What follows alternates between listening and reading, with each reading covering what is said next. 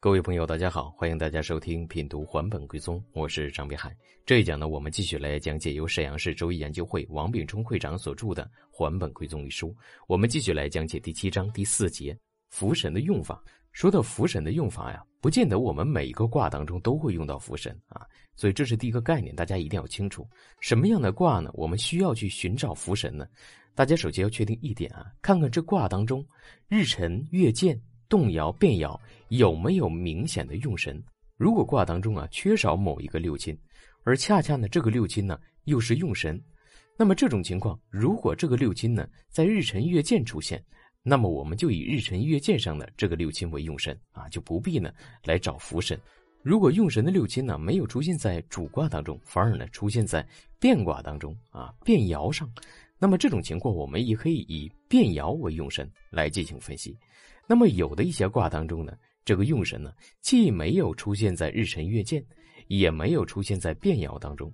那么这种情况，我们就要去查找福神啊，通过评价福神的旺衰来论断呢这样一个卦的吉凶情况。但是呢，我们要知道啊，福神毕竟为福神，它是伏藏起来的。那么这样一个用神，它旺也好或衰也好，那么既然它伏藏。我们就不能够啊，直接很简单的说评价旺衰就论断这样一件事情的吉凶，因为伏藏本身还带有一个时间应期的概念，啊，也就是说呢，伏藏的用神即使是妄相的，但是因为它伏藏，这里面呢包含这件事情能成。但同时呢，也包含一个应期的概念，这一点呢，我们一定要清楚啊。反之呢，如果这个用神伏藏的时候，它是非常衰弱的，那就代表呢这件事情本身就不能成啊，那也谈不到呢应期的概念了。所以呢，在古籍当中呢，就提到一个出伏啊这样一个词，所以我们要评价这个伏神啊能不能出伏。它有没有能量出伏？有的朋友就问啊，什么是出伏啊？出是出来的出，伏呢是伏藏的伏啊。从这种伏藏的状态体现出来啊，就是出伏。它体现出来了之后呢，就能产生它的深刻的作用，就能发挥它用神的威力了啊。那么这件事情呢，就会有一个吉呀或者凶的一个展现了。所以我们接下来要探讨的问题就是呢，伏神到底是可出还是不可出的？这个问题呢，包含着六种情况啊。我们首先来说第一种情况，叫福神得非神生，福神有力可出啊，出就是出福了啊。如果呢，非神来生这个福神，哎，这个福神呢又非常的旺相有力，那么当然代表这件事情是吉的啊，那就说明在未来的时日当中，它一定是有机会出福的。我们看第二种情况啊，福神得日月之生，旺相有根，此福神可用。什么意思？如果这个福神呢得到日月的生得生啊，按照旺相九九死来进行评价，就处于相的位置，那自然就是一个旺相啊，它就有气啊，那也代表这件事情能不能成呢？它是可成的。所以福也代表什么呀？就是一种应期的概念了，代表它将来呀一定是有机会成的。我们再来看啊，飞神衰弱压不住福神，福神呢可出可用。这句话呢指的是啊，飞神啊非常的弱。我们在前面为大家讲飞神的时候啊，说过说飞神呢就像一个盖子，福神呢是盖子下面的物体。如果飞神非常的衰弱，那就代表这个盖子怎么样啊？漏洞百出啊，那么底下的东西呢就很容易能够体现出作用。所以呢，这句话叫飞神弱，但福神呢就可出。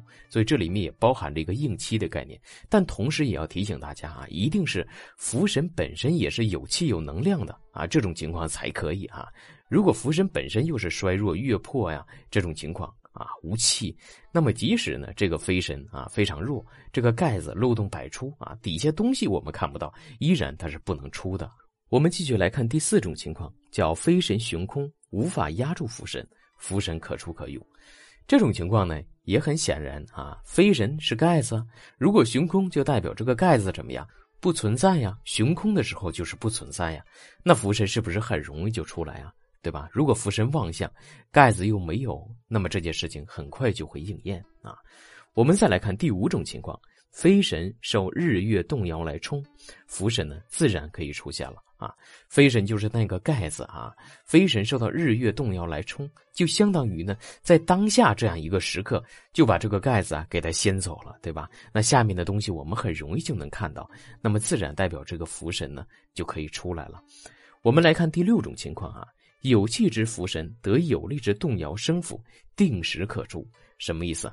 就是下面的这个福神呢，它是旺相有气的，又有动摇来生扶它。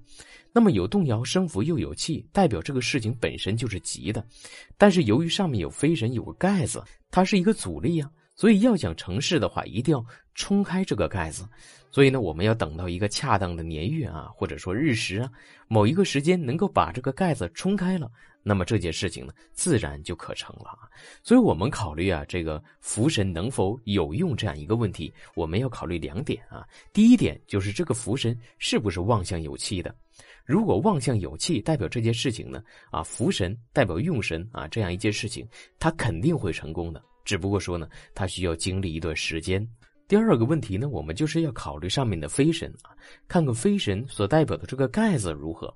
如果这个盖子能量非常大，也代表这个盖子非常重，那么下面的浮神就不好出来了。如果上面这个盖子有漏洞啊，或者说很轻，能量非常微弱。那么逢后面的这个硬气一到的时候，一冲冲开了，下面的东西就露出来了啊。还有雄空的时候啊，月破的时候，都代表下面的福神是可出的啊。所以大家呢，仅仅抓住这两条来进行分析，那么分析福神能不能出，能不能用这个问题啊，就非常的明了了。好，这一讲的内容就为大家分享到这里，感谢大家的收听，欢迎大家持续关注，谢谢大家。